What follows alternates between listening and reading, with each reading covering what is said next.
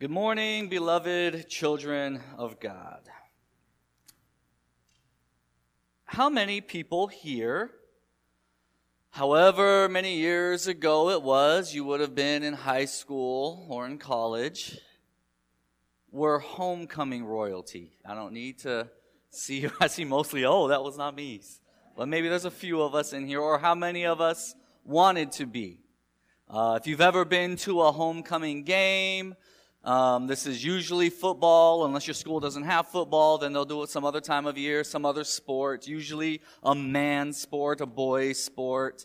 And then during halftime, they will trot out the homecoming royalty. Uh, it's usually done by votes of students at a school, and it's usually the most popular kids in school. Uh, either popular for their looks or their athletic prowess, or maybe they just are the person that everyone likes. So they're the student body president and a whole host of other kinds of things. And they often, especially at high schools, people will get to drive out in some principal's old refurbished car or something like that. And the band will play a mostly good, but a few bad notes song. And then in the back seat, or walking out on stage, uh, sometimes even with a flowing red or purple cape and crowns on their head, uh, homecoming royalty will be presented to the school. And everyone will cheer and clap, and a few people will be bitter on the side that it wasn't them. And we'll have our royal court. And we do that at the very small, little bitty schools have it, and huge schools have these ceremonies. And then a few times every year in the broader culture, uh, we will have red carpet events the Oscars, the Grammys, the Emmys, if you're into sports, the Heisman or the ESPYs. And people will walk this velvet red carpet that's been laid down with their shoes that have never been sullied with the earth before, and often designer clothes, gowns, and suits and tuxedos. And the people that we think are beautiful and funny and charming, or are superstars on the field or on the court, will walk down looking their dapper best, the lighting just perfect, the makeup artists making their year's salary for this night. And we will talk about their outfits for days afterward. And we will argue about who should have won what and why and who made us go, and who made us go, oh, and all of those kinds of things. We have a culture of royalty, even in a society where we don't have royalty. We have those people who rise to represent us in some way. And we're a diverse enough nation that oftentimes these folks are segmented based on subculture, right? And so some folks will love this couple and others will love that, and they will partake of this part of pop culture and others that. But even within those divided kingdoms, there are people who rise to royal status. How many people here have watched the Netflix television show The Crown? Has anybody watched this show? It's a fascinating television show. It is uh, scheduled to be six seasons long. They have had two seasons thus far. And it is a dramatic uh, representation of Queen Elizabeth's life. And they say each episode of that television show to represent this royal life costs between six and a half and thirteen million dollars per episode to get the jewels just right and the mansions just right and the travel just right to be as close to historically accurate as they can get for a television show. That's a lot of money. It's nothing compared to the real life royals. Uh, Meghan Markle and one of the royal family people, we only care about the American here because we're Americans, got married last year. Their royal wedding cost approximately 32 million pounds. I didn't do the math, but it's even more than that in millions. It's not just the Brits who we fought years ago so we wouldn't have to be under that crown who practice this. We presently have uh, across the political aisle folks still debating uh, whether President Obama or President Trump's inaugurations were bigger, more festive events. We want the pomp and the circumstance. And it's not just at the highest levels of our lives that we buy into this. Uh, several years ago, I was stuck in an airport in San Diego, and an old friend happened to see me from across the way. He was visiting friends who also lived there, uh, and this person was a veteran and was visiting folks he knew at the Navy base and was telling me a little bit about his experience uh, in the military. And he started telling me about a time when he was stationed in Saudi Arabia. And his task in Saudi Arabia, along with a whole bunch of other American soldiers, was to go to this stadium where the Saudi royal family was going to be watching a display of American weaponry and missiles were going to be shot in the air, and guns were going to be fired, and tanks were going to be driven around so that they could see which of those weapons they would buy from the United States. And it was a pageant of death and fireworks. And this was what this person was deployed to do. This same royal family now caught up in concerns about the killing of journalists in their embassies overseas Wherever we might look, our celebrities, our politics, our military, we see pomp and we see circumstance and we see demonstrations of strength. People want to make sure other people know who are the most brilliant, the most wealthy, and the most powerful. And it's in that context that I want us to read our text for today for today is what a day Christians call Palm Sunday. It inaugurates the week that we often call Holy Week, the week that leads up to Easter. For many people, the highlight of the Christian calendar, the highlight of the Christian year. And so we're going to read the first 17 verses of the 21st chapter of Matthew to think about what it means to be Christians on Palm Sunday. The text is on the screen. If you want to look in your Bible, go to Matthew 21, starting in verse 1. And it reads like this. And when they had come to near Jerusalem, the disciples and Jesus, and had reached Bethphage at the Mount of Olives, Jesus sent two disciples, saying to them, Go into the village ahead of you, and immediately you will find a donkey tied and a colt with her. Untie them and bring them to me. And if anyone says anything to you, like, why are you stealing these donkeys? Just say this. The Lord needs them and he will send them immediately. And this took place to fulfill what had been spoken through the prophet saying, Tell the daughter of Zion, look, your king is coming to you humble and mounted on a donkey and on a colt, the foal of a donkey. Matthew likes to tell us whenever prophecies are fulfilled. And so we see a lot of these kinds of quotes in this gospel. And the disciples went and they did what Jesus had directed them. And they brought the donkey and the colt and put their cloaks on them, and he sat on them. I'm trying to imagine Jesus sitting on a donkey and a colt of a donkey. A very large crowd spread their cloaks on the road, their jackets, their garments. They took them off and spread them on the road, and others cut branches from the trees. The Gospel of John tells us these are palm tree branches, these are palm leaves, and they spread them on the road. And so there are these coats and there are these branches and there are these leaves creating something like a red carpet for Jesus, though it's not red, it's probably more of an earth tone. And the crowds that went ahead of him and that followed were shouting, Hosanna to the Son of David. Blessed is the one who comes in the name of the Lord. Hosanna in the highest heaven. And when Jesus entered Jerusalem, the whole city was in turmoil, asking, Who's this? Why does he get the red carpet treatment? And the crowds were saying, This is the prophet Jesus from Nazareth in Galilee. And then, after getting this treatment, Jesus entered the temple and drove out all who were selling and buying in the temple. And he overturned the tables of the money changers and the seats of those who sold doves. And he said to them, It's written, My house shall be called a house of prayer, but you are making it a den of robbers. And the blind and the lame came to him in the temple, and he cured them. But when the chief priests and the scribes saw the amazing things that he did, and heard the children crying out in the temple, Hosanna to the Son of David, they became angry and said to him, Do you hear what they're saying? Do you hear what these kids are singing? And Jesus said to them, Yes. Have you never read?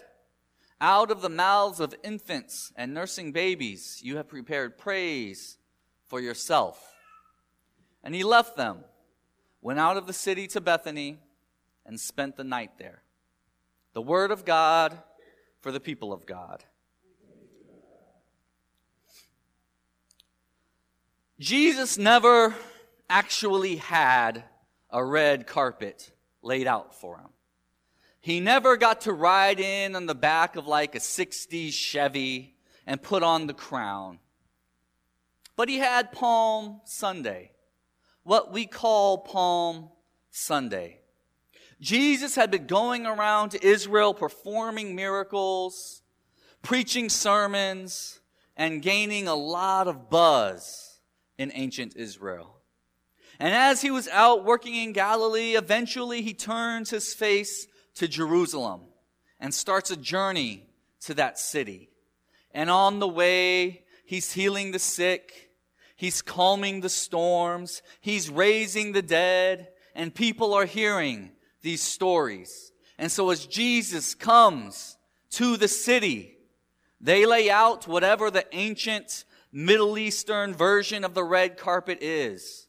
They take off their coats. They cut down palm leaves. They make a path for Jesus to enter triumphantly, going to win his Oscar or his Grammy or his Heisman.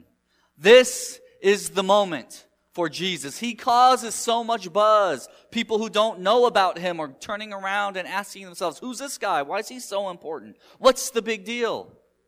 And people are saying, haven't you heard the stories? Hosanna! Hosanna!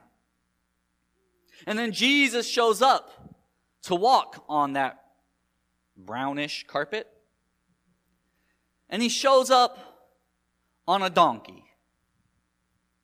He shows up not on a war stallion, not on any uh, kind of expression or symbol of power or of royalty or of wealth. He shows up on the, the humble donkey. This animal that's used to plow fields and not much else because they're stubborn and aren't that smart. And this is the beginning of Jesus challenging the idea that they would ever want him to walk that red carpet. For whenever Caesar would arrive to one of the outposts of the empire that has been conquered by the Roman army, the people would be required to lay out palm leaves so that Caesar's horse could enter into the city without getting his feet dirty. They were symbols of victory. The people who had been defeated were to put out the symbols of victory for Caesar to enter. And then Caesar would come on his tall war stallion and make sure everyone knew who was in charge. And they would say, Caesar is Lord. And here comes Jesus. The people crowning him the new Caesar in some way. The best actor, if that's what you care about. The Heisman, if that's what you care about. The new president, the new royal, if that's what you care about. And Jesus doesn't come in on the stallion. He comes in on the donkey and proclaims victory by entering in on the palm leaves. This is the high point of Jesus' ministry for many people. The people who have been confessing Jesus as Messiah throughout his life, his public ministry, throughout his uh, journey to Jerusalem, those who, like Peter, confess that Jesus is the Messiah, for Jesus just to say, You don't even know what you've just confessed. And Jesus is going into the week that is going to reveal that these people don't know what they're confessing when they confess that Jesus is the Messiah, the Christ, the Lord. For as soon as he gets the entry, Jesus gets the red carpet treatment. Matthew tells us he goes to the temple and he turns over tables and he tells the sick and the lame to come into the temple and he heals them. He chases out the people using the temple to make money, calls them robbers, judges their exploitation of the poor, judges their exclusion of those who need the healing hand of God, and he sends them out and he invites these other people in. And in that moment, he tells them, You've crowned me the Messiah rightly, but you don't know what you mean when you do that. For my kingdom is not a kingdom like Caesar's kingdom. It is not even going to be a kingdom like David's kingdom. It's going to be a kingdom of donkeys and of the poor and of the sick and of the lame. I believe I've mentioned this to you before, uh, but I, uh, years ago when I was in school and studying the New Testament, one of my professors told me this would be the equivalent of someone walking in and threatening um, the White House, the Congress, the U.S. Federal Bank Reserves, and the National Cathedral all at once. This was the center of all power at the time. We like to separate sometimes our economics and our politics and our religion. We live in a world where we've structured things that way. That's not the world Jesus lives in. It's always all three of those things. And Jesus comes in and he, he disrupts the functioning of the temple along these lines. And this is the moment where the leaders of the day say it's too much. We're going to get him killed. And by next Friday, he's dead. This is the thing that spurs the execution of Jesus. He has just been crowned homecoming king. He's just been anointed a royal by the people.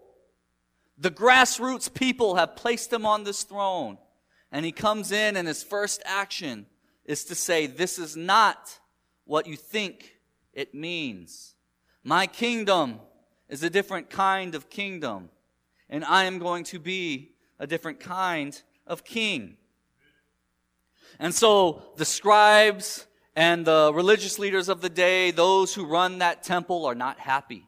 And they start plotting against Jesus. And even the crowds have dispersed a bit. And they're not quite sure what it means to have this one who was just anointed do this ridiculous, radical thing. But there are some who remain and who continue to sing Hosanna to the Son of David. Blessed is the one who comes in the name of the Lord. And Matthew tells us that it's children who are still confessing this after all of this ruckus has happened. It's children who are still singing the songs that greeted Jesus when he entered the temple.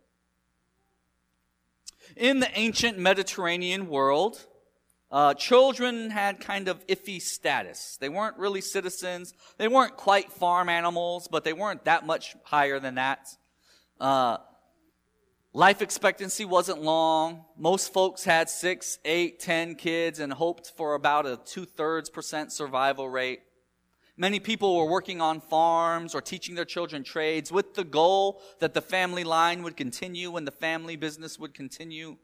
And children, at least up until they became marriable or able to work full time on their own, were considered property legally. They weren't considered full citizens as adult men were. And it is those folks who have the vision, the eyes to see and the ears to hear, to keep singing the song after the temple is overturned. They're the ones, as the day gets long and Jesus gets more controversial, who still have the vision to see and the voices to say that this one is the real Son of David. This one is the Messiah promised to come. This one is the King who will rule again.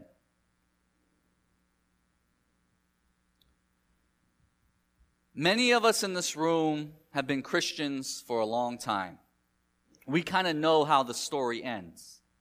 We might already be looking to next Sunday, planning our menus, which outfits we're going to wear, who we're going to see, the order of the lunches we might go to, we might even be thinking a little more culturally what the eggs will be painted like this year, what candy will we fill them with.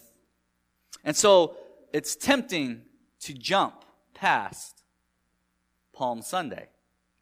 But I encourage us to sit in it just a little bit. To be a Christian means to be people who confess Jesus as Lord. To be the ones who would lay out the red carpet for the one we call the Christ. But I want us to sit in the image of the one we call King, the one we confess is the King of Kings, is the Prince of Peace, is universal royalty. I want us to sit with that king on a donkey and not a horse, not a Mustang, not an Impala, not whatever your favorite car is, sitting in the hoopty. I want you to sit with the one who would, after finally getting recognition, getting the red carpet treatment, the one who would take that momentum that good PR and go to the temple and turn over the tables. I invite you to sit with the children who continue to confess that Jesus is the one who is the son of David. After all the smart, learned, powerful people have stopped doing so. I invite you on this Palm Sunday to sit with them confessing the one sitting on the donkey. And then I want to ask you to be honest with yourself. What do you expect to see when you look for Christ? When you look for the King? When you look for the Lord? Do you hope to see him coming in on the white stallion, swords in hand? Do you want to see Jesus dressed uh, as royalty, dripping with jewels and gold and silver? Do you want the pomp and the circumstance for the one that you call Lord? Or do you expect to see someone who is sick, or who is poor, or who is homeless, or who is in prison? Because just four chapters after this story, Jesus tells his disciples that it's what you do to those that you have done to me. For I am the sick and the poor and the imprisoned and the homeless. So what do you expect to see in your mind when you confess Jesus as King of Kings, Jesus as Lord? Do you see someone on a throne exercising power a lot more like Caesar? Or do you see the one riding in on the donkey? And what do you mean when you confess Jesus as King of Kings and Lord of Lords? Do you mean the one who will rule the world, who will win? And by win, we know what we mean by win. It looks more like Golden State running over the NBA than it does like a poor man riding in on a donkey. Does it look like the UConn women's basketball team running roughshod for a decade over everyone else? Or does it mean the one who goes into tables and tur- or temples and turns over the tables? Do you mean the one who's on your side? Do we lay down palm leaves and confess Jesus as Lord and Messiah because we're pretty sure He's on our side? He's going to do what it takes to help us win. Or the one who goes into our most sacred space, the place we've invested years and money and labor to become this beautiful uh, representation of the glory of God the one who comes into our holy of holies in our heart of hearts and starts turning over tables and letting us know all the ways we've missed the boat. What do we mean when we confess Jesus as King of Kings and Lord of Lords? And so I want to ask one more question. And it is can you continue to confess in light of the table turning, in light of the donkey, the donkey riding? Can you continue to confess that Jesus is Lord? Can you make sense of that picture of what it means to confess Jesus of Nazareth, born of Mary, as Lord? I want you to consider it seriously because a whole lot of people were happy to confess him as he entered the city, taking off their coats, laying down their palm leaves, and they dispersed and they were silent and it was only a few children who were left continuing to sing, Hosanna to the Son of David. So if you can, continue to confess that one as King of Kings and Lord of Lords. I'm going to invite you to sing with the children and sing with the Christians throughout the centuries, or at least confess. We're not going to sing because you don't want that from the pulpit on a microphone. If you can confess that one is Lord, say with the children, Hosanna to the Son of David. And if you can confess that one is Lord, confess with the children of Jerusalem, Blessed is the one who comes in the name of the Lord.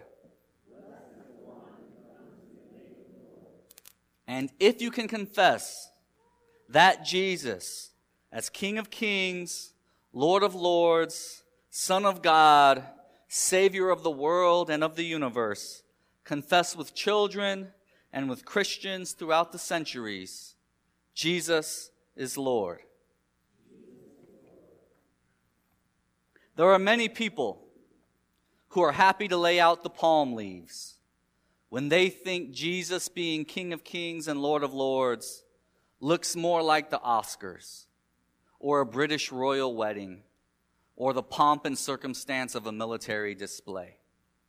But I invite you on this Palm Sunday to confess those words with the image of the one who rides in on a donkey and turns over some tables and is abandoned by nearly everyone except a few children in the city.